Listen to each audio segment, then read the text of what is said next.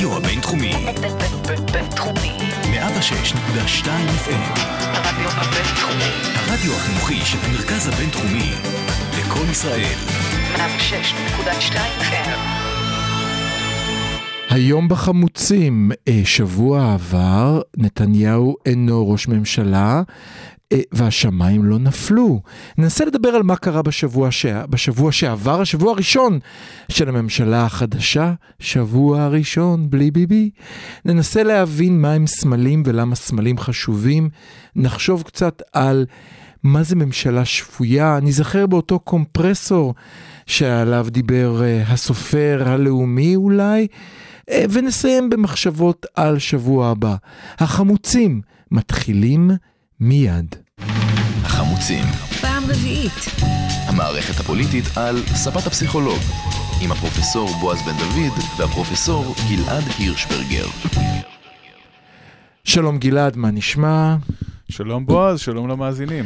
אז שלום למאזינים, אנחנו בשבוע הראשון בפוסט. אה, אנחנו התחייבנו שנמשיך את התוכנית, הייתה פה התחייבות בלתי חוזרת של גלעד, ואכן אנחנו כאן, אף על פי שזה לא נראה שיש מערכת בחירות בפתח, זה נראה כאילו זהו, נכון? אוקיי, לא הייתי אומר שזהו. אה, עדיין אה, יש כאן ממשלה שצריכה לתפקד ולהוכיח את מהמם. עצמה, ויש מכשולים בדרך. מהמם. אנחנו כבר אה, יודעים שתקציב, למשל, זה משהו שמפיל אה, ממשלות, ואנחנו לא קרובים כרגע לנק- לנקודה שבה מצביעים בתקציב, אבל גם זה יגיע. אז אולי על זה אז- נדבר, באמת, אנחנו נקדיש את הקטע השני שלנו היום לדבר קצת על המשברים שהתמודדה איתם הממשלה בשבוע הראשון, על ישיבת הממשלה שהייתה היום ועל המשברים שאנחנו צופים לעתיד. מה שננסה עכשיו לדבר עליו, אתה מאוד היה חשוב לומר, זה על סמלים ועל איך נתניהו משתמש בהם בשבוע האחרון. אז כן, בואו בוא נתחיל. נדבר בכלל על, סמל, על ממשלה ועל uh, החשיבות של ממשלה, ובשביל מה אנחנו צריכים ממשלה. אוקיי, אז ברמה המאוד אה, קונקרטית ופרקטית, אנחנו צריכים ממשלה כדי שהיא תעשה דברים. נכון? כדי שהיא תקבל החלטות, כדי שתהיה לה מדיניות, כדי שהיא תוכל לטפל בכל מיני נושאים אה, בוערים ולא בוערים, ש, אה, שמדינה נדרשת אה, להתמודד איתם. כלומר, בעצם אתה אומר, אה, ברמה הראשונה הממשלה צריכה להיות עירייה שדואגת שיהיה לך מים, חשמל, ביוב ומשטרה. אוקיי. נכון, כל מיני דברים מהסוג הזה. אבל זה. לא, לא בהכרח, לא בהכרח מסתכם התפקיד של ממשלה, לממשלה יש תפקידים אה, נוספים. תפקיד נוסף של ממשלה זה לייצג משהו, זה לייצג אה, אה, איזושהי יציבות, זה לייצג מנהיגות, זה אוקיי. לתת, זה לסכת תחושה בקרב תושבי המדינה, בקרב אזרחי המדינה, שיש מישהו שנמצא על ההגאים ששולט במצב. בעצם אתה וכאן- רומז כאן דבר נורא מעניין. אתה אומר, אני לא רוצה שהממשלה שלי רק תתפקד. אם אתה זוכר, יש את אותם, אה, אותו סיפור שחוזרים עליו כל הזמן. אני רוצה שראש הממשלה שלי יהיה פקיד אפור, שיהיה חסר כריזמה, שלא נראה אותו בטלוויזיה, יבוא בבוקר, יעשה את העבודה וילך בערב. נכון, אתה אומר כאן, זה לא מספיק לי. נכון. אני רוצה עוד יש משהו. סיבה שהפקיד האפור הזה הוא לא ראש ממשלה אף פעם. אוקיי. או בדרך כלל הוא לא ראש ממשלה. כן, יש פקיד או מקרים, פקידה שלא יש, חלילה. יש מקרים uh, בהיסטוריה שהפקיד האפור כן היה ראש ממשלה, וזה דווקא כן. עבד לא רע, אבל... אתה uh, רומז על אוטלי? קלמנט, אטלי, כן, כן.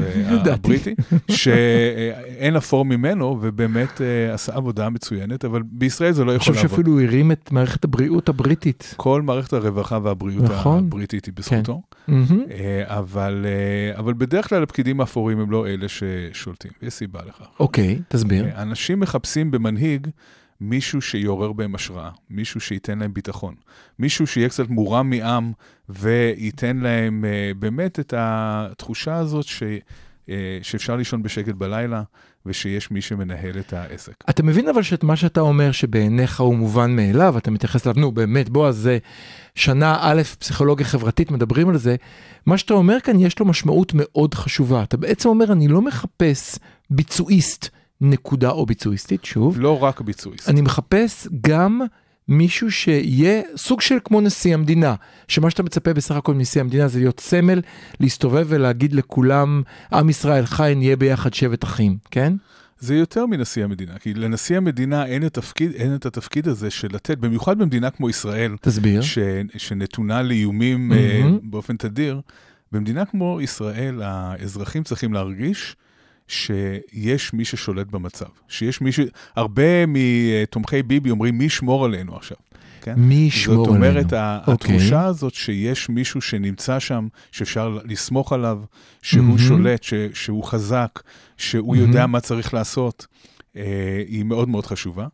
במיוחד שיש חילופי שלטון כמו שהיו עכשיו, ומתחלף מנהיג מאוד מאוד מנוסה, אפשר להגיד עליו כל מיני דברים, אבל יש כן. לו המון המון ניסיון. מהמם. כן, בעצם מ-96 הוא and off אה, ראש ממשלה, וב-12 מהמם. השנים האחרונות. רצוף, לעומת נכון. אה, מישהו שיש לו אפס ניסיון בלהיות ראש ממשלה, כן? יכול להיות כן. שהוא יהיה מצוין, אבל כרגע הוא רק שבוע בתפקיד, כן. ולכך יש משמעות מאוד אני. חושב שדיברנו רק בהערצה, דיברנו על זה בהרבה מאוד פרקים בעבר, שאחד החסרונות תמיד של מי שמחליף ראש ממשלה מכהן או נשיא מכהן, הוא תמיד העובדה שאפשר להגיד לו, אין לך ניסיון בתור ראש ממשלה, נכון. שזה תמיד נכון למי שהוא לא ראש ממשלה. וככל שעובר הזמן, ככה אה, לראש הממשלה הקיים יש יותר ניסיון, כן? או הנשיא או מה כן, שלא יהיה, כן, נכון. נכון. אה, וכאן, אה, ויש עוד אה, נקודה שהיא חשובה מבחינה סימבולית, וזה. מה בעצם הממשלה הזאת מייצגת כלפי חוץ.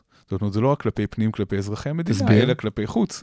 כלפי, אה, בין אם זה המעגל הקרוב לישראל, אה, כל האיראן וחיזבאללה וחמאס וכולי, וגם מהמם. כלפי אה, מדינות ידידותיות לנו, כמו הברית ואירופה. זאת אומרת, איזה מין ממשל יש כאן, איזה ממשלה יש כאן?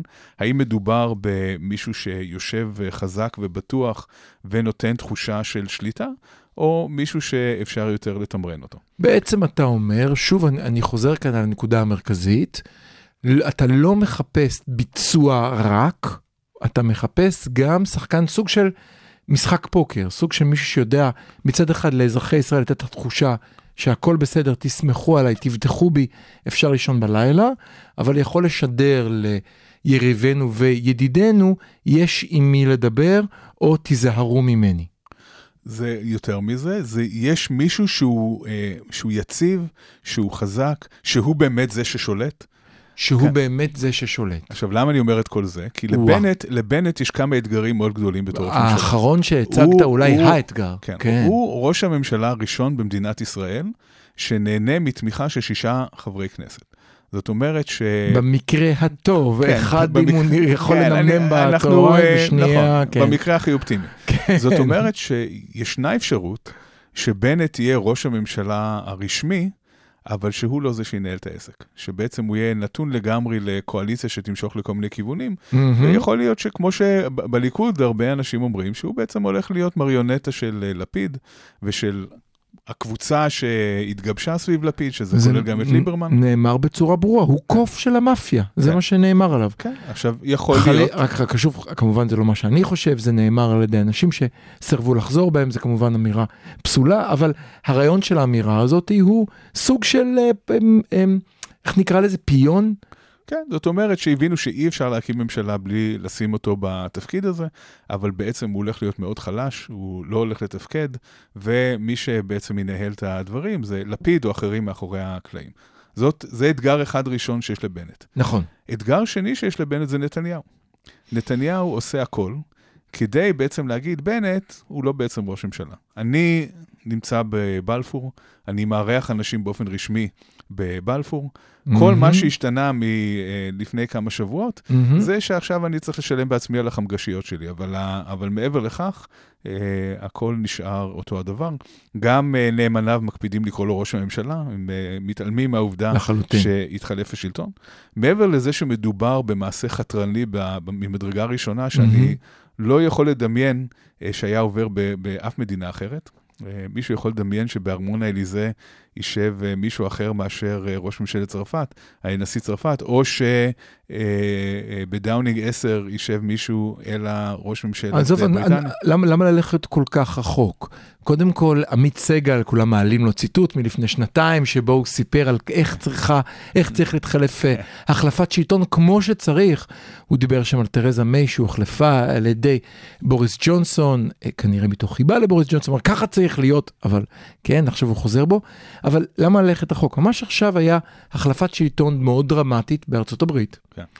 אה, והיו אירועים מאוד דרמטיים שקדמו לה, אבל ביום מסוים, במשך אותם שש שעות מפורסמות שבהם צריך לרוקן את הבית הלבן ולמלא אותו מחדש. אתה מכיר את הסיפור המפורסם? כן. שמי הפועלים אפילו, שעושים, אפילו זה קרה. ב-2016, אפילו ב-2016. וכאן כאן אני רוצה לגעת בעוד נקודה שהיא, עד עכשיו האשמה לא הייתה כל כך של בנט. זאת אומרת, זה לא אשמת בנט אוקיי. שהוא קיבל את מספר המנדטים שהוא קיבל, וזה גם לא אשמת לא, בנט. אבל, אבל רק שנייה, לפני, ש... כן. לפני שאתה מתקדם, אני רוצה רגע לסקר את, אה, בדקה אחת, לעצור אותך.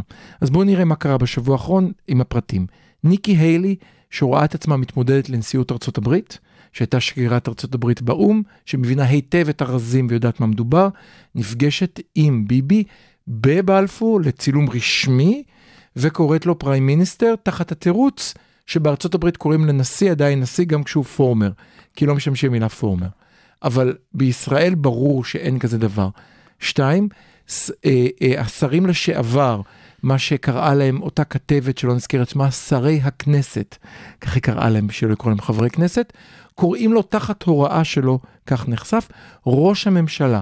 כששואלים אותו אומרים זה ראש הממשלה, השני הוא ראש ממשלת אוקיי, אז הכזבים. כל הדברים האלה הם דברים שהם לא בשליטתו של בנט. זאת אומרת, בנט לא יכול אה, לשלוט בזה שככה חברי הליכוד עדיין ממשיכים לקרוא במה לראש בנט הממשלה. יכול לשלוט? שנייה, וגם לא יכול לשלוט בזה שנתניהו מתבצר בבלפור ולא יוצא. כרגע כן אה, אה, ניתנה... פשרה הוראה. כלשהי. כן. יש איזושהי פשרה שהוא יצא תוך אה, מספר שבועות.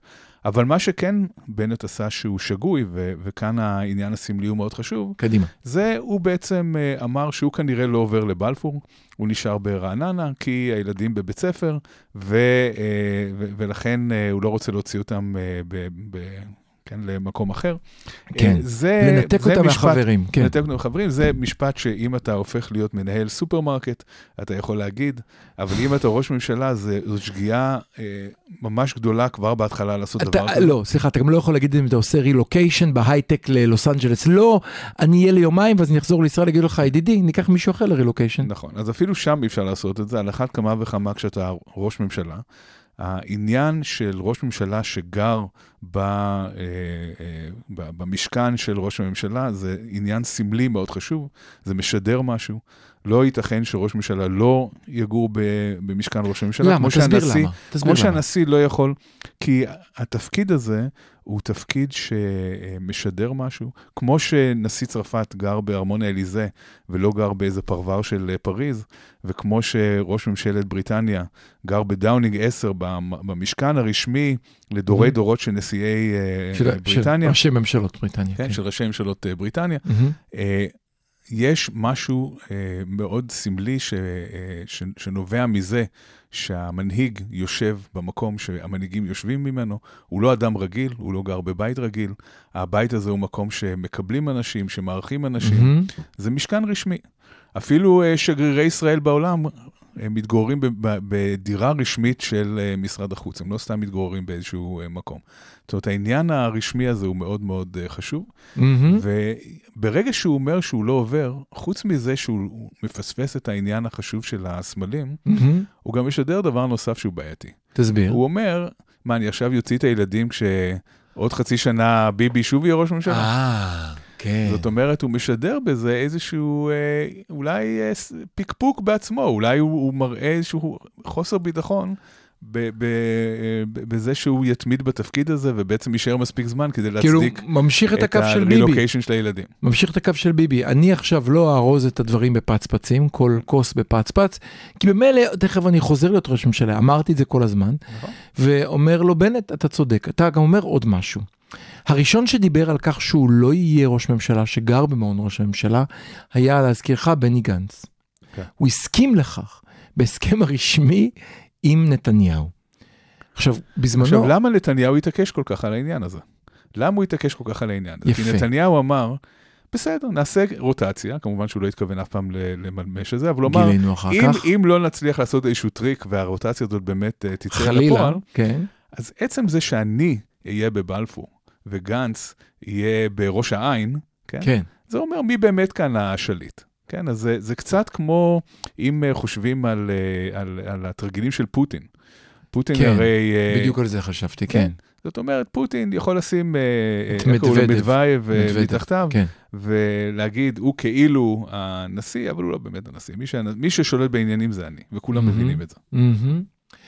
אה, מה שמעניין, שכשגנץ עשה את המעשה, מכרו לנו את זה, אם אתה זוכר, כגנץ צנוע, הוא לא, הוא מוותר על, על, על, אה, על מנעמי השלטון, אבל אתה אומר, הוא לא צנוע, הוא עשה שגיאה. הוא חלש. בדיוק. ברגע שאתה עושה דבר כזה, אתה מתגלה, מתגלה כחלש. ודבר שני, זה בכלל לא צריך להיות נתון לבחירה של מי שהופך להיות ראש ממשלה. אתה רוצה להיות Mhm. ראש ממשלה? מהמם. נבחרת להיות ראש ממשלה? אתה צריך לקבל את כל, ה... אה, את כל החבילה, כל מה שקשור לזה. כמו שהכנסת לא תתכנס בהיכל התרבות בתל אביב, כן, למרות שאפשר לעשות את זה שם בלי שום בעיה. כן. ככה גם ראש הממשלה צריך אה, לגור במשכן ראש הממשלה. אז אתה מדבר על הסמלים, אני גם חושב על דברים אחרים שקשורים לביטחון ובטיחות, אותו רעיון של למה עכשיו אתה לא יכול להישאר במכונית הפרטית שלך, גם אם אתה אוהב אותה וגם אם אתה אוהב נכון. לנהוג, נכון? כי אתה סמל ועל כן פגיעה בך היא פגיעה במדינת ישראל ולא פגיעה בנפתלי האיש. אה, לכן הבית שלך אמרת עכשיו מובטח. דבר מאוד חשוב. הסיפור פה הוא בכלל לא נפתלי האיש. ברגע שאתה הופך להיות ראש ממשלה, אתה כבר לא נפתלי בנט, אתה ראש ממשלה ואתה מייצג משהו. אז הבחירות האישיות שלך הן לא רלוונטיות יותר. אתה לא יכול לבחור מה ללבוש, ואתה לא יכול לבחור איך, במה לנהוג, וגם לא איפה להתגורר. והמשפחה שלך תצטרך אה, להתמודד עם זה. ובעצם אנחנו גם אמרנו עוד משהו מוסווה כאן, שנתניהו היה יכול להתמודד עם כל אש שזרקו עליו מכל כיוון, כי נתניהו היה נתניהו. ועל כן ברגע שזורקים עליו אש, זורקים עליו אש ואומרים עליו אלף ואחד דברים, אבל בסוף כולם אומרים, אבל הוא נתניהו.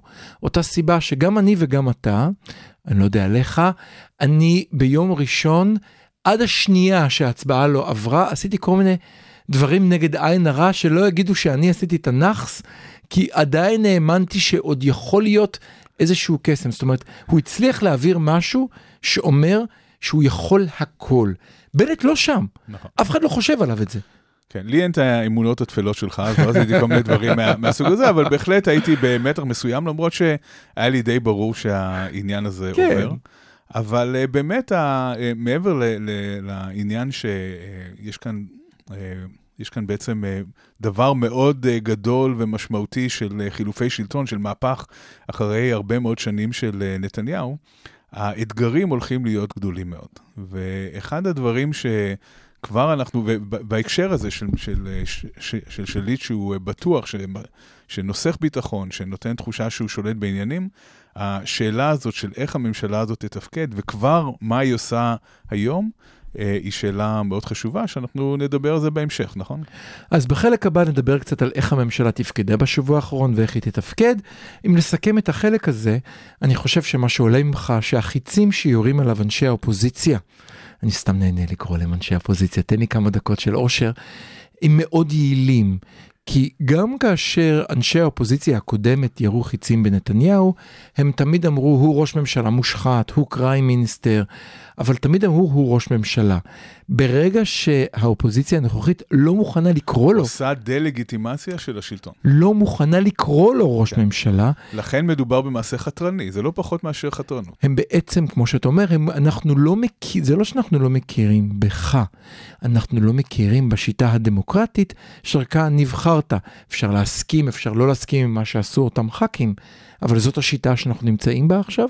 60 ח"כים לעומת 59 תמכו בו, הממשלה מקבלת תמיכה מהכנסת, זאת השיטה.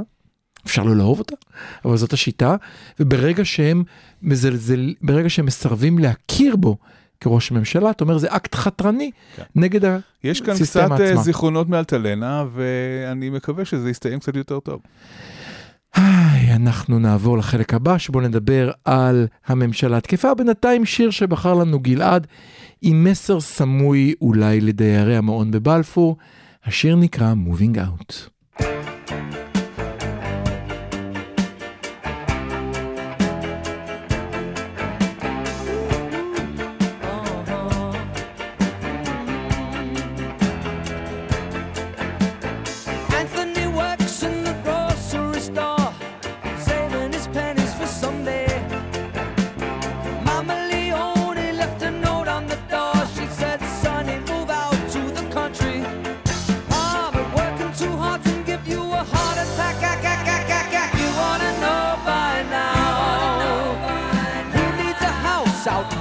sack. Is that all you get for your money? And it seems such a waste of time. If that's what it's all about, Mama, if that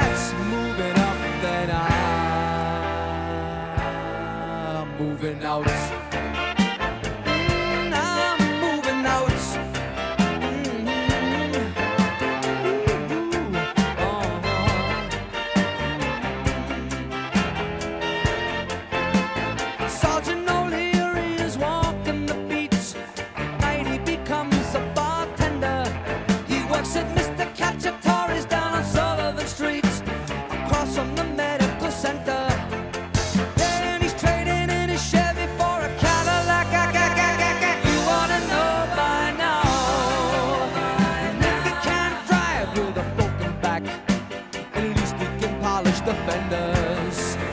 And it seems such a waste of time. If that's what it's all about, Mama, if that's moving up, then I'm moving out.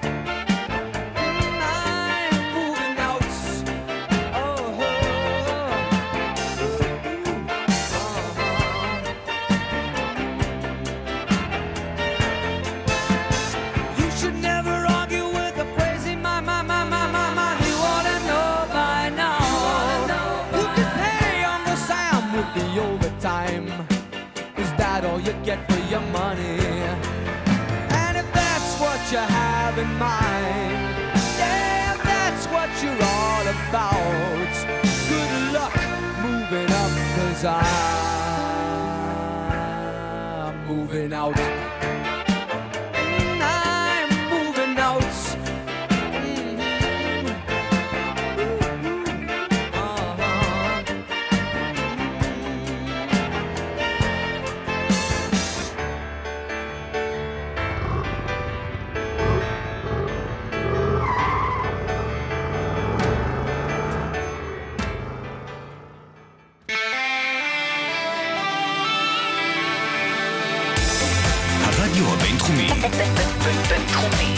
106.2 FM, 106.2 FM.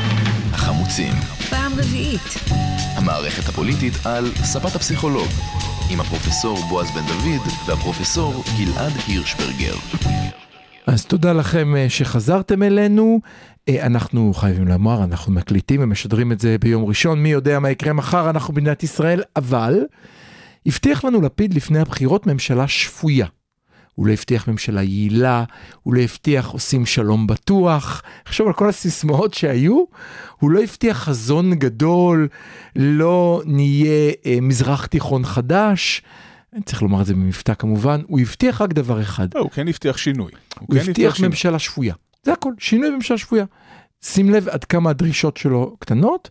עכשיו ננסה לחשוב אני ואתה ביחד, האם השבוע האחרון, כמובן זה רק שבוע ראשון, שלב ההנימון, כך אומרים, האם שלב ההנימון עובר בינתיים, ומה אנחנו חושבים עליו? אז אה, קודם כל בישראל אין הנימון. אין אה, אה, שבוע של חסד, אין 100 ימים של חסד, אין אפילו דקה של חסד. לא היו 48 שעות של חסד. נכון, אז, וזה זה פשוט uh, טבע המצב בישראל, יש uh, כל הזמן דברים בוערים שצריך לטפל בהם, וכבר היום, אחרי שבוע, אנחנו יכולים uh, להתחיל לתת ציונים לממשלה, כי מה אכפת לנו, אנחנו יושבים באולפן, וזה לא בעיה לתת ציונים. תפקיד הקיביצר שמסתכל כן. על שחקני השחמט מהצד ואומר.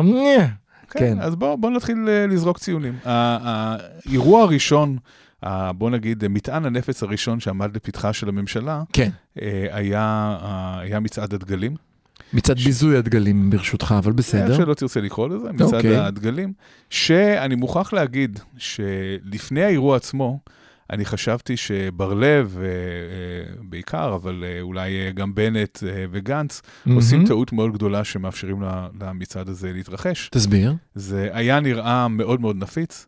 היה נראה שכמעט בלתי אפשרי שהימין הקיצוני יצעד בעיר העתיקה בירושלים בלי שהעסק יתפוצץ, כבר פרסו כיפות, כיפת ברזל, כבר החמאס כן. אה, איימו. כן. אמרתי, למה אנחנו צריכים לעשות את, את כל זה שוב, וזה כמובן ממש ליפול למלכודת של הימין. מהמם. אבל בר-לב הפתיע. מה שבר-לב עשה, כן. היו לו כמה אפשרויות. אה, אפשרות אחת הייתה להגיד, העסק הזה מפחיד, אני לא אכנס לשם. ולמצוא איזה לזה- תירוץ כן, ולארגן משהו. אבל לזה יש מחיר, כי אז היו אומרים, הנה באמת ממשלת הנה שמאל, ממשלת השמאל.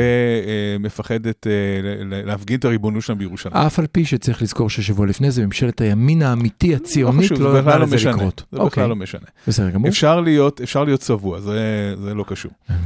אה, זה חל- זה- זה חלק מהעניין של פוליטיקה. נכון, כן, זה חלק מהעניין. כן. אבל מה שהוא עשה, הוא עשה כמה דברים. ספר. הוא מאוד בשקט שינה את התוואי של ה... את המסלול של. המצעד, בלי שיותר מדי שמו לב. זאת אומרת, הוא אמר, אוקיי, מתכנסים בשער שכם, אבל לא נכנסים לשער שכם, ולא צועדים דרך, ולא צועדים דרך הרובע המוסלמי. נכון. זאת נכון. אומרת, עצם זה שהצעדה התחילה אמנם מהנקודה שבה הם כן. רצו להתחיל לצעוד, אבל לא נכנסה לתוך הרובע המוסלמי, זה כבר הרגיע את הדברים. נכון. דבר שני, במקביל, היו הרבה מאוד פעולות של לאותת גם לרשות הפלסטינית, וגם לחמאס, וגם לאמריקאים, ולכל הגורמים אה, המעורבים בעניין הזה, מהמם. שבואו ניתן לדבר הזה לעבור, בואו נרגיע, ולא ניתן לדברים אה, להתחמם. איך הם עברו? מי העביר אותם ב-24 שעות? אפילו עוד לא הייתה חפיפה, עוד לא היה... לא, איך? לא, מי זה, עושה את זה לא הדברים האלה? בעיה, יש, לי. יש הרבה מאוד גורמים שנמצאים ערוצים, בקשר. ש... אוקיי. כן, יש ערוצי קשר, אבל, אבל עצם זה שהייתה כאן הבנה שאפשר לתת לאירוע הזה להתרחש, מהמם, תוך כדי זה שמפעילים את ערוצי הקשר הזה, תוך כדי זה שמשנים את התוואי, מהמם. ששולחים מספיק משטרה כדי לטפל בעניין הזה, כן. בסופו של דבר האירוע הזה עובר בסך הכל בסדר. לא אגיד חלק לגמרי, כן, יש, יש כמה... היו אה, היו עניינים קצת, אבל היו בסופו של עניינים, דבר. אבל יחסית לפוטנציאל הנפיץ, מהמם. זה עובר בסדר. מה זה יחסית לפוטנציאל הנפיץ? לא צריך דמיון או זיכרון קשה מדי. כפסיכולוג קוגניטיבי אני יכול להגיד לך שיש בעיות עם זיכרון לאנשים. כאן זה צריך לזכור חודש קודם. כן, איך זה היה אירוע, נראה. נכון. אירוע קטן הרבה יותר, נגמר במלחמה, כן. עם הרוגים, נכון. עם נזק תדמיתי ונזק אסטרטגי לישראל, וכבר דיברנו על זה, נכון. ולפתע אירוע דומה נגמר עם אה, אה, כמה חבר'ה מסתובבים עם דגלים, צועקים מוות לערבים. אה, אולי הגחכת אפילו הליכוד, שחברי כנסת מהליכוד יושבים ומוחאים כפיים לבן גביר כשהוא נואם, שקצת מראה מי שליט ומי נשלט, וזהו. כן. היו עצורים, היה קצת עניין, נכון. אחר כך היו בלונים, הגיבו לבלונים, זה הוחל. כן. גם התגובה לבלונים, אגב, זה אני שמעתי גם מליכודניקים, מהמם. הם היו, הימין היה מבסוט מהתגובה. זאת אומרת, עצם כן. זה שהפציצו בעזה, כן, גם אם זה היה עמודי חשמל או לא חשוב מה, גם ברור. אם זה היה משהו חסר משמעות, ברור עצם זה סמל. שהממשלה הזאת הגיבה, זה גם, זה גם סמל. אבל גם, בדיוק אה, זה חשוב. סמל, זה מה שדיברת קודם. כן, נכון. היה ברור שהבלונים ש... אה, אוקיי, הבלונים כמובן אינם סמל, אני לא מפחית בסכנה של דבר כזה אם הוא נופל עליך על הבית. אבל זה האקט הכי קטן שחמאס יודע נכון. לבצע, כולם הבינו שהם צריכים, שהם צריכים להגיב באופן סמלי. ואנחנו גם הגבנו באופן סמלי, נכון. שוב, לא מפחית בטאטם, אבל היה ברור שהמטרה של כל צד היא לגרום לנזק מינימלי, בשביל להראות שהוא לא ויתר, והממשלה החדשה בשב... בשבוע, בשעות הראשונות לקיומה, צלחה משבר מאוד משמעותי בנקודה שבה חששנו שיפלו, כן. וצריך להראות מה זאת יכול אומרת, לקרות לפני שהיה, לו, חודש. מה שהיה לו פוטנציאל להיות אה, קו בר-לב החדש מבחינת ה- הכישלון, אה, דווקא היה הצלחה, ו- ולכן כן. אה, בר-לב מקבל ציון גבוה כאן, הוא מקבל תשע בתפקוד שלו. אני, אני רק אגיד עוד משהו על סמל עם בר-לב, ברשותך, מאחר ואנחנו הפעם בספין של סמלים. אחד הסמלים המשמעותיים של החלפת שלטון היא משטרה שבאה ועושה מצעד שבו מחליפים וצועדים וכאלה קצת, אם אתה זוכר את, ה, את השוטר אזולאי, אתה זוכר שהוא מצדיע בטקס, כאלה טקסים. בר-לב אמר אני מוותר על הטקס. כאן דווקא אני חושב שוויתור הסמל היה סמל משמעותי. הוא אמר את זה, מחר יש את מצעד הדגלים, היום אני לא מבזבז אלף שוטרים על טקס, אני רוצה את האלף שוטרים האלה בירושלים. כן, זה עבד. יכול להיות שזה היה נכון, אבל עדיין העניין הסמלי הוא חשוב, ואני מקווה שהממשלה הזאת תבין שהיא תיבחן לא רק במעשיה, אלא גם באיך לא, שהדברים אני, מוצגים. אני דווקא חושב שלהבדיל מהבית ברעננה או הבית בראש העין, אוקיי, לא זה היה נתווכח על סמל זה. נכון. אוקיי, בוא נעבור, נמשיך. ל, בוא נעבור לחברי ממשלה אחרים. קדימה. עוד uh, נושא שבער והתנהל בצורה פחות טובה אוקיי, השבוע, אוקיי. זה כל מה שקרה בנתב"ג. כן, בנתב"ג, אה, כן. אה, כל דווקא כל המערכת... יש לי פה רשימת דברים טובים, אבל נו יאללה, בסדר, לך על ברור זה. שלך יש רשימת דברים טובים. זה אנחנו, תפקידי. התפקיד. שלנו הוא גם לבקר את השלטון, גם אם הוא... אה, לא, אבל, אבל היה לנו... גם, היה- גם אם הוא יותר מוצא חן בעינינו מהשלטון הקודם. יודע, יודע חן של התוכנית יודעים שתמיד אני אופטימי ואתה פסימי. כאופטימי, בינתיים זה קרה, הממשלה התהוותה ונתניהו לא זכה ברוב. כן, אז כמו אז שכולם... אני אמשיך להיות אופטימי ואתה תמשיך כמו פסימי. שכולם אה, כבר שמעו, אה, כן. בנתב"ג הייתה קריסה מוחלטת של כל אה. מערך ה- הבדיקות, אה, ומכיוון שזה לקח יותר מדי זמן, בעצם שחררו הרבה מאוד אנשים לביתם, נתנו לאנשים להיכנס לארץ בלי לעבור בדיקות כמו שצריך. ומאחר והילדים לא מחוסנים ונמצאים כולם בבית ספר, אנחנו מבינים את ו- הפוטנציאל ומאחר של זה. שבכל העולם. אה, אה, ה- איך איך קוראים לזה? הווריאנט דלתא? אה, זה הוא- לא משנה, זה כל כן. פעם אחד אחר, אבל כן. כן, לא, אבל כרגע יש סכנה חדשה, זאת אומרת, יש בהחלט מצב זו שבו סכנה צריך... כן. מוחשית לחזור, שים לב שהסתכלתי אתמול כהכנה, יש לא מעט מדינות, חלקן שכנות שלנו ממש מצפון ומדרום וממזרח, שחוות גל רביעי וגל חמישי, ממש עכשיו פה קרוב. נכון. ולכן, למרות שזו ממשלה חדשה, ולמרות שבעצם הקריסה של כל המערך הזה, היא לא באמת אשמת השרים החדשים שעוד בקושי הפסיקו, הספיקו אה, לפרוק ארגזים, כן. אלא של אה, השרה רגב שהייתה לפניהם, זה לא משנה, אי אפשר לתרץ תירוצים.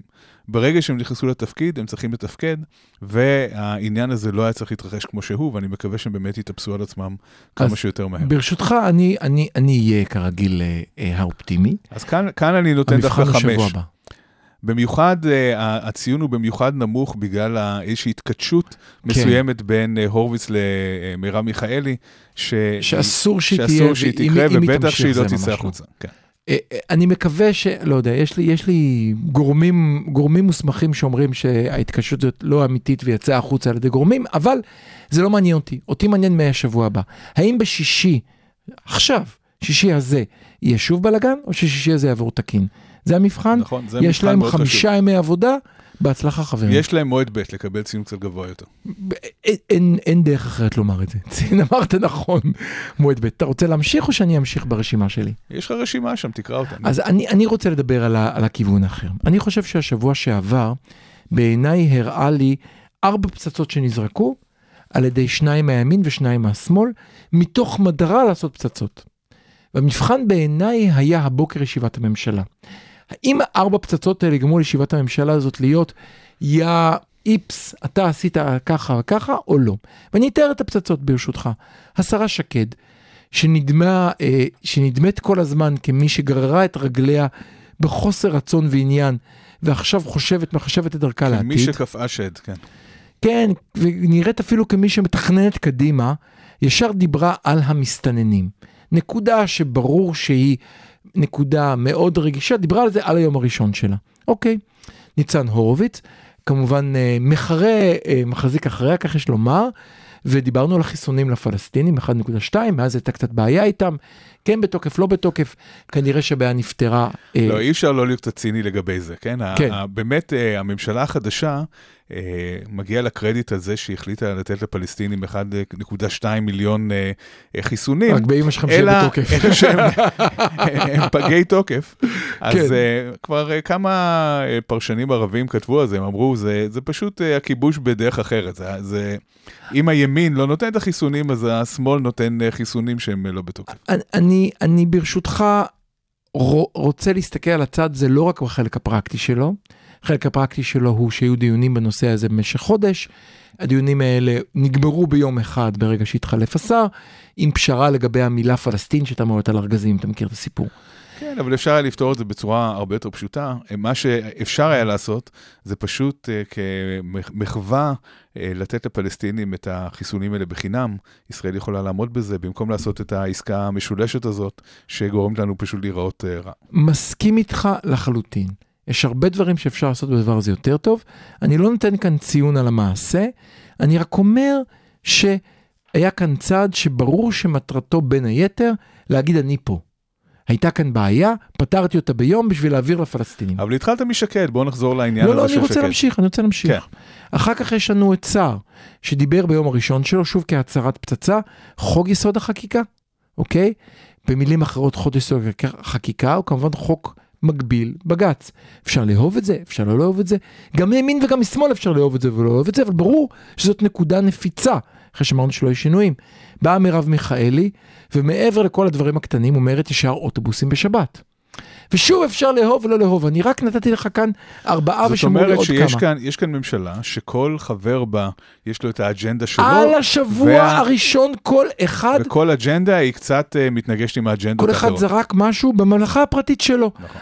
אפילו באיכות הסביבה הצליחו לעשות משהו שקשור לאג'נדה. כן. כל אחד הצליח לעשות את שלו. עכשיו בא יום ראשון, ותכף נפרט ונגיד מה אנחנו חושבים על שקד ועל, ועל, ועל, ועל הטעות שתיארת של הורוביץ ועל סער, אבל באה ישיבת הממשלה היום, ואני מודה שחרדתי, אף על פי שאני אופטימי בקבוצה.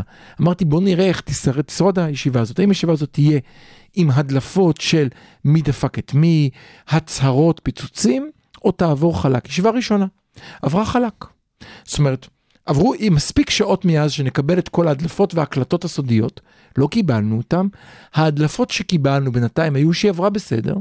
טוב, אתה מאוד אופטימי, ואם עברה אתה חושב בינתיים. שיש משמעות מאוד גדולה לזה, אני עברה, לא בטוח ב- שיש כזו עברה משמעות. בינתיים בסדר. סליחה, בוא נראה מה היה בה היום. תקנון, תקנון הממשלה עבר, שלא עבר בממשלה האחרונה, אני מזכיר לך. אוקיי. לא עבר מתוך מטרה לדפוק את המערכת. אוקיי, בסדר. עבר. אני לא, אני, אה, בוא לא נתעכב על כל לא, העניינים אה, אה, הטכניים. סליחה, זה- מירון עבר, עבר ועדה, עבר ועדה זה למירון מאוד עברה. חשוב, זה מאוד חשוב. זה נגמר בלי צעקות, בלי כן, קללות כי ובלי לדפוק אחד באמת את השני. שהיה, מה- דנו בדברים שמוסכמים, אבל מה שאמרת מקודם, כן צריך להתעכב עליו שנייה. אבל לא, יש- רגע, תן לי רק לסיים. כל הדברים האלה ביחד, הם קשורים לסמל שאתה דיברת עליו. עזוב את המעשה, עזוב את המעשה המשמעותי. לא, אבל אני כן רוצה המסר בכל זאת, שמשדרים הוא אני... שעובדים. כן, אני מבין שמה ש... תורך, אתה... דבר. בסדר, בועז, זהו, גמרתי. בועז מאוד אופטימי, מה שבועז רוצה להגיד זה שהמשיח הגיע ומעכשיו אין יותר לא, בעיות. לא, אה, אני- אני פחות שיחסית אופטימי. לממשלה לא מתפקדת, שנתנה לנו מסר אוקיי. של בלגן וזלזול בחוק וזלזול בסמלי השלטון, נמצא כאן ממשלה שמנסה לעבוד. להמתין, נצטרך להמתין ולראות. שבוע שאמר- אחד. יש כאן שבוע, נכון? שבוע כן. אחד זה עוד, אה, אני, המסקנות עכשיו הפסקניות שלך הן תהרוס את קצת כל אה, מה מוקדמות. שאמרתי, לך תהרוס, הכל בסדר. לא, אני לא רוצה להרוס, אבל אני כן רוצה להגיד שהממשלה הזאת עומדת מול אתגר מאוד גדול של חברים שונים שכל אחד מושך לכיוון אחר. כן, אה, מצד אחד, יש כאן כמה אפשרויות. מצד אחד, כשכל אחד מושך לכיוון אחר, זה יכול להתפרק ויכול לא לתפקד וזה יכול כן. אה, לגרום לתקיעות, אבל מצד שני, זה שיש הרבה אנשים שחושבים בכיוונים שונים, דווקא כן יכול uh, לעזור. אני מוכרח להגיד ש... אני, אני מוכרח להגיד שאני uh, במיוחד uh, רוצה להתעכב על מה שהתחלת לדבר עליו, על שקד, שקד. וחוק האזרחות, אוי, וקצת לנסות להבין מה בדיוק הבעיה פה. זאת אומרת, מה החשש? כל, הב... כל החשש וכל הלחץ. והזעקה הוא סביב האפשרות שפלסטינים שאינם אזרחי ישראל יתחתנו עם אזרחים אה, ערבים ישראלים ויקבלו. אזרחות. כן, אז קודם כל השאלה היא, מה, מה היקף התופעה הזאת? כן, והיקף התופעה, אני לא יודע את המספרים המדויקים, אבל הוא לא כל כך גדול. זאת אומרת, מי שמדבר כאן על איזושהי סכנה דמוגרפית, שפתאום כל הפלסטינים כן. אה, יתאזרחו, כן. זה לא מה שהולך לקרות. חשוב להגיד רק ש- ששקד מי- ש- כן, לא. מי שמפחד מהמשמעות הביטחונית של העניין הזה, Mhm. מסכנה ביטחונית, גם כאן אין לזה יסוד. אנחנו לא רואים ש... שפלסטינים שהתאזרחו, שהפכו להיות אזרחים ישראלים, יותר מעורבים בטרור, או בכלל מעורבים בטרור יחסית לפלסטינים אחרים. למרות שכאן תמיד ימצאו לך את האחד שעשה פיגוע שהרג כן, איקס אנחנו אנשים על זה... ה... אנחנו אנשי נכון. נתונים, אנחנו מסתכלים אוקיי. על הנתונים, אין, אין הצדקה לעניין הזה. אוקיי, ומה שבמיוחד אותי אה, קצת אה, מקומם, או אפילו, אה, לא יודע אם משעשע זו המילה הנכונה, אבל גורם לי לחשוב שזה תיזהר מגוחך. מהמילים, כן? זה אם האנשים האלה שכל כך חוששים מהדמוגרפיה ומהביטחון, אה, אם, אם זה מה שמדאיג אותם, אז אולי פשוט צריך לצאת מהשטחים ולהקים שם מדינה פלסטינית ולא, ולמנוע את הבעיה הזו, כי, כן. כי הרי הסכנה הבאמת גדולה זה שהמשך השליטה שלנו בשטחים תגרום בסופו של דבר לכך שהפלסטינים יהיו כן. אזרחי ישראל, ואז הבעיה הכי קטנה תהיה אם יהיה לא, מתחתנים. אני, אני חייב להמשיך את האירוניה שלך, הרי מה האירוניה כאן? הם מתנגדים לפלסטינים שיעברו לגור בשטח ישראל. זאת אומרת, הם מדברים בעצם על כך שצריך להיות קו שמבדיל בינם לבינינו, אחרת מה אכפת לכם איפה הם יגורו? אני חושב שהם פשוט לא חושבים עד הסוף על העניין הזה. זאת אומרת, אם אנחנו נמשיך במצב הקיים, לא יהיה הבדל בין תינוק שנולד ברמלה או ברמאללה, כן? אם או שיש קו ירוק או שאין קו ירוק. כן. או שיש כן. גבול או שאין גבול. אבל אני, אני רוצה להגיד עוד משהו. אני אה, חושב שלמרות שהאיומים הפנימיים בתוך הממשלה הם משמעותיים, והם יצטרכו מהמם. באמת ללמוד איך להסתדר ביחד, שכל אחד מושך מהמם. לכיוון אחר, האיום הבאמת גדול על הממשלה הזאת הוא איום חיצוני. וכאן, אני, אתה חייב להסביר את עצמך. רואים, כבר אנחנו רואים חיצוני מאיפה? שהאיום החיצוני הוא על ידי האופוזיציה, הימין באופוזיציה. אופוזיציה. אוקיי. אם נחזור לנקודה הראשונה שדיברנו עליה במשדר הזה, חוסר לגיטימיות. ש, שזה בעצם החולשה הבסיסית של בנט. כן. כראש ממשלה ימני, אבל שבעצם אין לו כוח פוליטי, שהוא אה, נשען על אה, ממשלה שברובה תומכת במישהו אחר. כן, עיין ערך תומכת- גנץ. עיין ערך גנץ. כן, כן. אוקיי. אה, אבל זה יותר מזה, זה, לא, זה, זה הרבה יותר מגנץ. זה, ה- ה- החולשה הפוליטית שלו, אה, מספר המנדטים שתומ- שתומכים בו, לעומת מספר המנדטים שתומכים בלפיד, לפיד. כן? כן. אה, הוא יכול להיות משמעותי כאן, ולכן מה שהימין באופוזיציה ינסו לעשות, זה ינסו כל הזמן לאתגר אותו. ואיך הם יאתגרו אותו? מהמם. הם יאתגרו אותו על ידי אה, כל מיני אירועים שהתחוללו בשטחים. אתה לא אני- אם מדבר על אני- חוקים, אתה לא מדבר על לא, החוקים לא, כמו לא, שעכשיו אני היה. מדבר על זה שיהיו כל מיני אירועים ביטחוניים בשטחים ש, שקשורים לנערי גבעות וימין קיצוני וכולי, וממשלת בנט תצטרך להתמודד עם זה. האם היא תתעמת עם המתנחלים? האם Mm. היא אה, תרשה להם לעשות מה שהם רוצים? אם היא תתעמת עם, עם המתנחלים, יגידו, או, הנה, אתה שמאלני. ראש ממשלה של, אה, ראש ממשלת שמאל, שולטים בך, אתה לא זה ששולט. כן. זה, במקרה של בנט זה במיוחד משמעותי, בגלל שהוא היה ראש מועצת יש"ע. הוא אה, נחשב אה, אחד הדוברים הכי חשובים, של, אחד המנהיגים ואחד הדוברים הכי חשובים של המתנחלים, של הכיפות הסרוגות. הם כל הזמן ינסו להעמיד אותו במבוכה. הם כל הזמן ינסו להעמיד אותו במצב שבו הוא צריך אה, להחליט האם הוא נותן יד חופשית למתנחלים ולימין לעשות מה שהם רוצים, מהמם. או שהוא שם רגל על הברקס, ואז ישר יצביעו אליו ויגידו, אה, תפסנו אותך. אז זאת אומרת, אתה מתאר כאן לא אה, הצעות חקיקה שיביכו את הממשלה, אלא אתה דווקא מתאר מצב שבו מחר קם מאחז, מחר שורפים זה, עושים משהו, נכון. ואז בנט, בבקשה, תתמודד בדיוק עם נקודת התורפה שלך. נכון. וזה לא רק בנט, הביטחון שלך הוא לא בני רק- גנץ, ושר המשטרה שלך הוא דפוס שמאלני שהיה פעם בשלום נכון, עכשיו. נכון. אז יש לך את אלה, ומצד שני, בתוך הממשלה יש לך גורמי ימין מאוד uh, ברורים. יש לך את סער ויש לך את ליברמן. זאת אומרת, הדרך uh, לפרק את המשוואה הזאת של בעד ביבי ונגד ביבי, כן, כן ביבי ולא כן. ביבי, תהיה לנסות לחזור לימין ושמאל uh, מסורתי, כשאז יש ימין, uh, יש רוב לימין uh, מובהק. זאת אומרת, האם סער וליברמן באמת יתמכו בממשלה שתפגין יד קשה יותר כלפי המתנחלים, או שהם ידרשו מהממשלה הזאת אה, לתת אה, אה, חופש לימין הקיצוני. אז אני אתן פריוויו לחלק הבא, שאנחנו, יש עוד הרבה להגיד פה, אבל בחלק הבא אני הולך לנסות לדבר על, על הקו החדש שאני חושב שקיים, הוא לא רעיון שלי, שהקו של ישראלים מול יהודים שדיברנו עליו כל הזמן, אותו אמירה של פינקלשטיין, אה, מתחלף קצת בבחירות האלה והתחלף בממשלה הזאתי, לא לקו ביבי לא ביבי, אלא לשמרנים ליברליים, אבל אולי נדון בזה בחלק הבא, ולכן אולי יהיה משהו לסער להישאר. אבל אני רוצה אה, עוד מילה לומר כאן. אה, ברדוגו דיבר בערוץ 20, אם ראית, הוא אמר שאנחנו צריכים כאוס. ערוץ 20? מי רואה ערוץ 20? אני, לא אני. כן, אבל אבל, ש... אבל לי. המשפט הזה הוא בדיוק מבטא את ה... הוא בדיוק כאוס. מבטא את האסטרטגיה של הימין מול הממשלה הזאת. בדיוק. ברור, ברור. אנחנו זה רוצים לא סתם כאוס. כאוס. זה לא סתם כאוס, זה צריך להיות תסביר. כאוס שקשור לשטחים, שקשור לאידיאולוגיה ימנית, שתעמיד במבוכה כל הזמן את הממשלה הזאת, במבוכה ובדילמה. כן, איך בעצם אה, ממשלה שיש בה את תמר זנדברג, ויש בה את הורוביץ, ויש בה את מיכאלי, ויש בה את, אה, אה, את, אה, את עזוב, בנט עזוב. ואת סער וליברמן, איך הם הולכים להסתדר מול משהו שקורה בשטחים. אז בוא נמשיך קצת בלדבר על אירועי השבוע האחרון לפני אה, שנגיע לחלק האחרון המובטח, חכוי, המגניב. אה, אני חושב שהיו עוד אירועים מעניינים בשבוע האחרון. קודם כל, התפטרות השרים וכניסת הח"כים החדשים. כן. מצד אחד היא אנשים שאמרו משהו אחד אתמול, אומרים את זה אחרת היום, אבל זה כבר דשו, אין הרבה מה לומר על זה. אבל זה שינה קצת את הרכב הקואליציה. ואני אסביר. קודם כל, נכנסו חברי כנסת יותר שמאליים, גם במרץ וגם במפלגת העבודה, במרץ במיוחד, כן. וחברי כנסת היום, בעצם יש שני חברי כנסת בתוך מרץ שיכולים להיות חירומי הבא. כבר עכשיו, אני מזכיר, אלחרומי זה אותו חבר כנסת מפורסם מרע"מ, שנמצא עכשיו בדילמה לא פשוטה, כי ערב הבחירות באו והוציאו צווי הריסה לכל השכנים שלו בשביל המצב. אלה שני חברי כנסת שנמצאים בדילמה מעניינת, למשל, עם אותו חוק האזרחות. אני לא מבין מספיק על החוק, לכן לא נדבר עליו, אנחנו לא משפטנים, אבל יש לו חוק, אמרנו, סמליות, עם סמל מאוד משמעותי.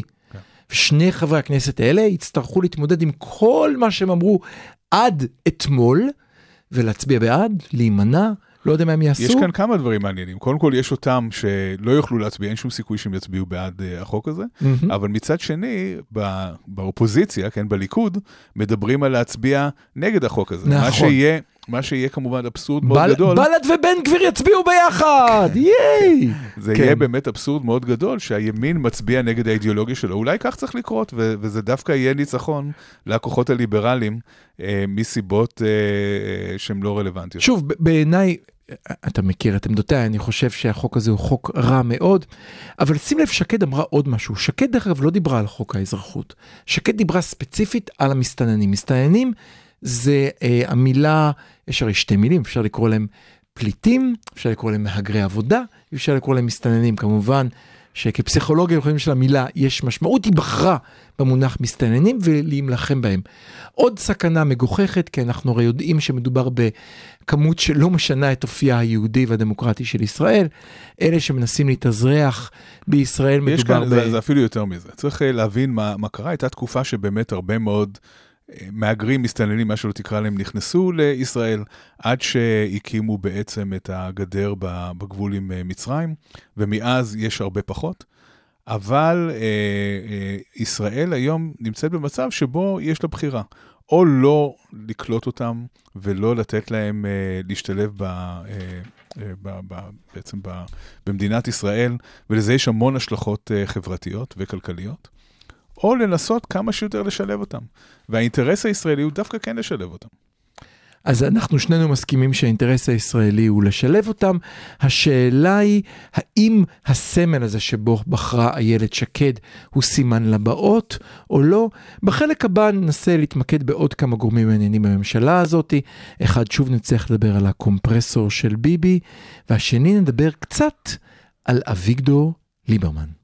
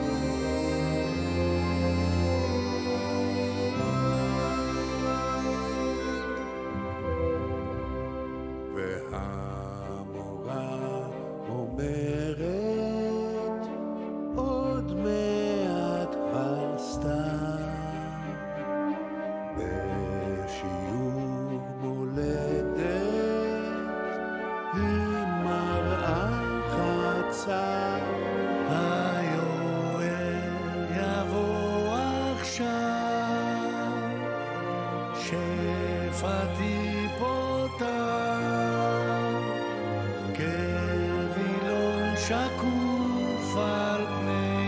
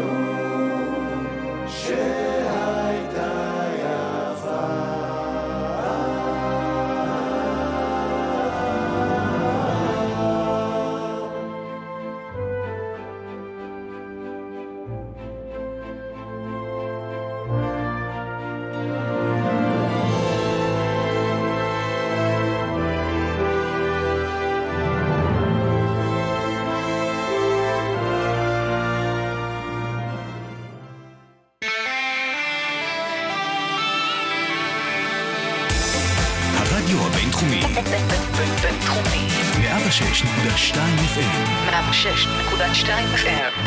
החמוצים, פעם רביעית. המערכת הפוליטית על ספת הפסיכולוג, עם הפרופסור בועז בן דוד והפרופסור גלעד הירשברגר. אז תודה שחזרתם אלינו, אנחנו בקטע האחרון שלנו, הקצר אולי הפעם יצא לנו. אה, אני רוצה ממש להגיד כמה דברים קטנים. הראשון שאני רוצה לדבר עליו זה על אה, אביגדור ליברמן.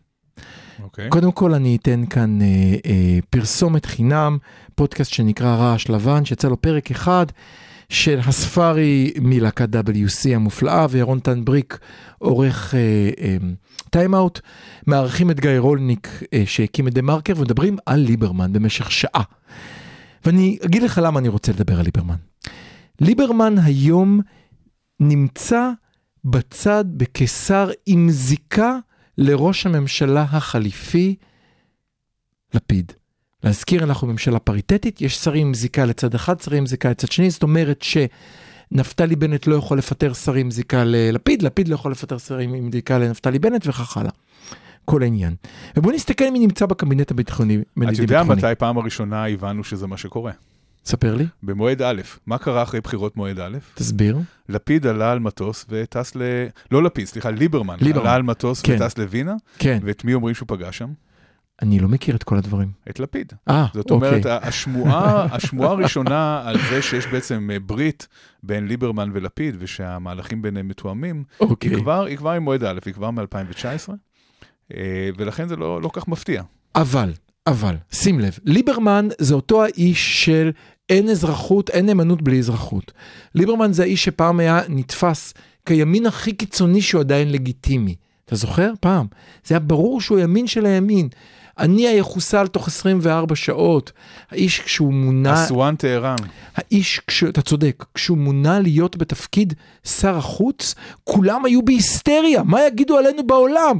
ה- האיש הזה, הוא גר בהתנחלות. אתה מצפה שהוא יהיה הכי מזוהה עם הצד הימני של המפה. ולפתע הוא בזיקה הזאת, תסתכל מי נמצא לנו שם, יש לנו ככה. יאיר לפיד, אוקיי? יש לך את בני גנץ, עומר בר לב ומרב מיכאלי, אוקיי? וניצן הורוביץ. זה נחשב הצד השמאלי. אני מזכיר שוב, בחצי קבינט הצד השמאלי, ניצן הורוביץ, מרב מיכאלי ואביגדור ליברמן הם הצד השמאלי. ובצד הימני יש לך, אוקיי, את איילת שקד, מתן כהנא, זאב אלקין, יפעת שאשא ביטון, שיפעת שאשא ביטון, אני לא יודע, אתה יודע מה העמדות שלה בנושא אה, ישראל והשטחים? אבל קודם כל, לא, ימין ושמאל זה לא נחתך בדיוק על אה, או, העניין של השטחים. וזאת הנקודה. כן. וזאת הנקודה שרציתי לומר. כן, צריך קודם כל להגיד שליברמן הוא אחד השחקנים הפוליטיים המנוסים ביותר והמתוחכמים ביותר, ובמידה רבה הממשלה הזאת שהוקמה היא פרי המהלך שלו, זה שהוא במועד א' לא הסכים לשבת עם לגמרי. הימין, בזכות זה אנחנו בכלל במצב הזה. אה, ולהגיד על ליברמן שהוא ימין זה קצת, ליברמן הוא, הוא שחקן מורכב ולא רק ליברמן עצמו, גם אם מסתכלים על המצביעים של ליברמן, כן. מבחינת העמדות שלהם הם, הם יושבים איפשהו באמצע, זאת אומרת זה, אה, זה לא כל כך מפתיע זה תלוי שהוא נמצא סבב, ביחד. באיזה סבב הם מצביעים, אבל לא, כן. זה לא תלוי. כשאם אוקיי. מסתכלים על העמדות המדיניות שלהם, אז מהמם. רואים שהם לא מאוד רחוקים מהמצביעים של לפיד. אוקיי. טוב, מצביעי ליברמן הם בפירוש לא אנשי ארץ ישראל השלמה. הם בפירוש לא אנשים שמקדשים את הקרקע, וגם מהמם. המצע עצמו של ליברמן, או, או, או תפיסת העולם המדינית של ליברמן, תמיד דיברה על איזושהי חלוקה טריטוריאלית. כזו שנתפסת יותר ימנית, זאת אומרת שקשורה... ש, ש- בחילופי שטחים, אתה זוכר. ש- שכוללת חילופי שטחים, זאת כן. אומרת של בעצם אה, הוצאת יישובים ערבים ישראלים מהמם. מתוך שטח ישראל, שהשמאל מאוד מסתייג מהעניין הזה. מהמם. אבל הדמיון לשמאל הוא בכך שגם ליברמן מכיר בכך שצריכה להיות איזושהי פשרה טריטוריאלית. הוא פשוט, ה- ההבדל בינו לבין שאר השמאל הוא בניואנס של איך בדיוק זה צריך לקרות. אני ברשותך רוצה, אני חושב שיש כאן עוד משהו, וכאן שוב קרדיט לאותו פודקאסט, והם מוזמנים להאזין לו, הוא נקרא רעש לבן. אה, הטענה שלהם הייתה שליברמן קלט את הרעיון שהקו שאותו נואשות רוצה אה, הליכוד להחזיר, של ימין שמאל שטחים, או של ישראלי או יהודי, כמו שהגדרנו בהרבה פרקים כאן, הפך להיות קצת קו של שמרנים וליברלים. ושמרנים וליברלים זה הדרך היחידה איכשהו להגדיר את הממשלה הנוכחית, למרות שיש לך את רע"מ. אני, קשה לי קצת להתחבר לזה. אתה, זה. אתה חושב שליברמן הוא ליברלי? אני חושב שליברמן מכר לציבור המצביעים שלו שהוא יהיה ליברלי בנושאים שמהותיים להם. שזה דת ומדינה שעל זה כל הקמפיין שלו כבר שנתיים רץ, וזה דבר, ומשחק מול החרדים, לימודי ליבה. הצר... הרי לא דיברתי על הצהרה שלו, הצהרה שלו בשבוע הראשון הייתה לימודי ליבה. זאת אומרת שהוא אלקין הוא מכר... ליברלי, קצת קשה לי עם זה. אני, אני מבין מה שאתה אומר. זה הקו שהוא שהם- מכר. אני, אני הייתי מעדיף לקרוא לזה נוקשים אה, מול גמישים. הממשלה הנוכחית היא ממשלה של אנשים קצת יותר גמישים. זאת אומרת, חלקם מאוד אידיאולוגיים. הרבה יותר גמישים, כן. הרבה יותר גמישים, חלקם מאוד אידיאולוגיים, ו- ו- וכבר דיברנו מקודם על הקושי של אה, לקבל החלטות שכולם יושבים שם אה, ביחד. מהמם. אבל אה, מצד שני הם יחסית גמישים, הם כן אנשים פרגמטיים, אנשים, קראנו לזה שבויים, כן, אנשים שבויים, לעומת אנשים שמאוד מאוד נוקשים וקיצוניים מבחינה אידיאולוגית. אז אתה בעצם אומר, זה לא ממשלה ליברלית בהכרח, אני לא בטוח שאני מסכים איתך. אתה גם אומר, בצד השני יש ליברלים, כן, גם בליכוד יש אנשים שהם ליברלים יחסית. אנשים יש, אבל הרעיון הכללי של הליכוד הוא רעיון של שמרנות. גם של ימינה. אוקיי, אנחנו נחיה ונראה. ימינה יותר שמרנית מהליכוד אז מבחינה. אם יש מישהי שמייצגת בעיניי שמרנות, הנציגה של השמרנות בישראל זאת איילת איילת שקד. שקד. כן. איילת שקד, לחלוטין. אוקיי, אז אתה אז אומר, מה שאנחנו רואים זה שנורא קשה כאן אה, אה, לצייר קווים ולהגדיר בדיוק את ההבדל בין אה, הממשלה לבין האופוזיציה. מהמם. מה שכן אפשר לומר זה שהממשלה אלה אנשים, ו- וכאן אולי ה- הליברליות שלהם, אלה אנשים שמחפשים שינוי. זאת אומרת, בניגוד לאלה שמחפשים סטגנציה, שרוצים את ההמשך של הקיים, שהוא מאוד מאוד אה, בעייתי, אלה אנשים שכל אחד אולי רוצה שינוי אחר, אבל הם כולם רוצים איזשהו שינוי. אני חושב שהמילה שהתחלנו איתה, קראת לזה שבויים, אני לא יודע אם המילה שבויים זה נכון, זה היה כמובן בקמפיין, אבל אנשים שבאו לעבוד. ושים לב שסמוטריץ' הוא גם עשה את זה. כשסמוטריץ' היה שר, למה הוא היה כל כך חריג כשר? כי הוא עבד. כי הוא אשכרה עבד בעבודה של המשרד שלו. ולא ציפינו, אני לפחות לא ציפיתי את זה ממנו, והוא עשה עבודה אפשר לא להסכים, כן, לא, אבל הוא עבד. סמוטריץ', סמוטריץ' היה שר תחבורה טוב, זה קשה לומר את זה, אבל הוא היה שר, הוא שר תחבורה טוב. עבד, כן. ושים לב היום, כל השרים, נדמה לפחות, לפחות מהשבוע הוא הראשון, לא רק עבד, הוא ידע לשדר את זה לאזרחים. הוא ידע איך אה, להעביר את מה שהוא עושה החוצה, שזה מאוד חשוב. וכל השרים החדשים עובדים לפי אותו playbook. אנחנו באנו לעבוד, ואנחנו נשלח לכם תמונות שלנו בישיבות עבודה, ונראה לכם איך התקדמנו להזיז, באנו לעבוד. כבר משמח אותי. יותר מזה, אני לא רוצה, אנחנו נפרדים מכם עכשיו, ניפגש בשבוע הבא עם עוד שבוע של ממשלה, כמובן שבטח יהיה שבוע משעמם, אז לא יהיה על מה לדבר, אבל זה הרי לא יקרה. אנחנו החמוצים, תעשו לנו subscribe בספוטיפיי, להתראות.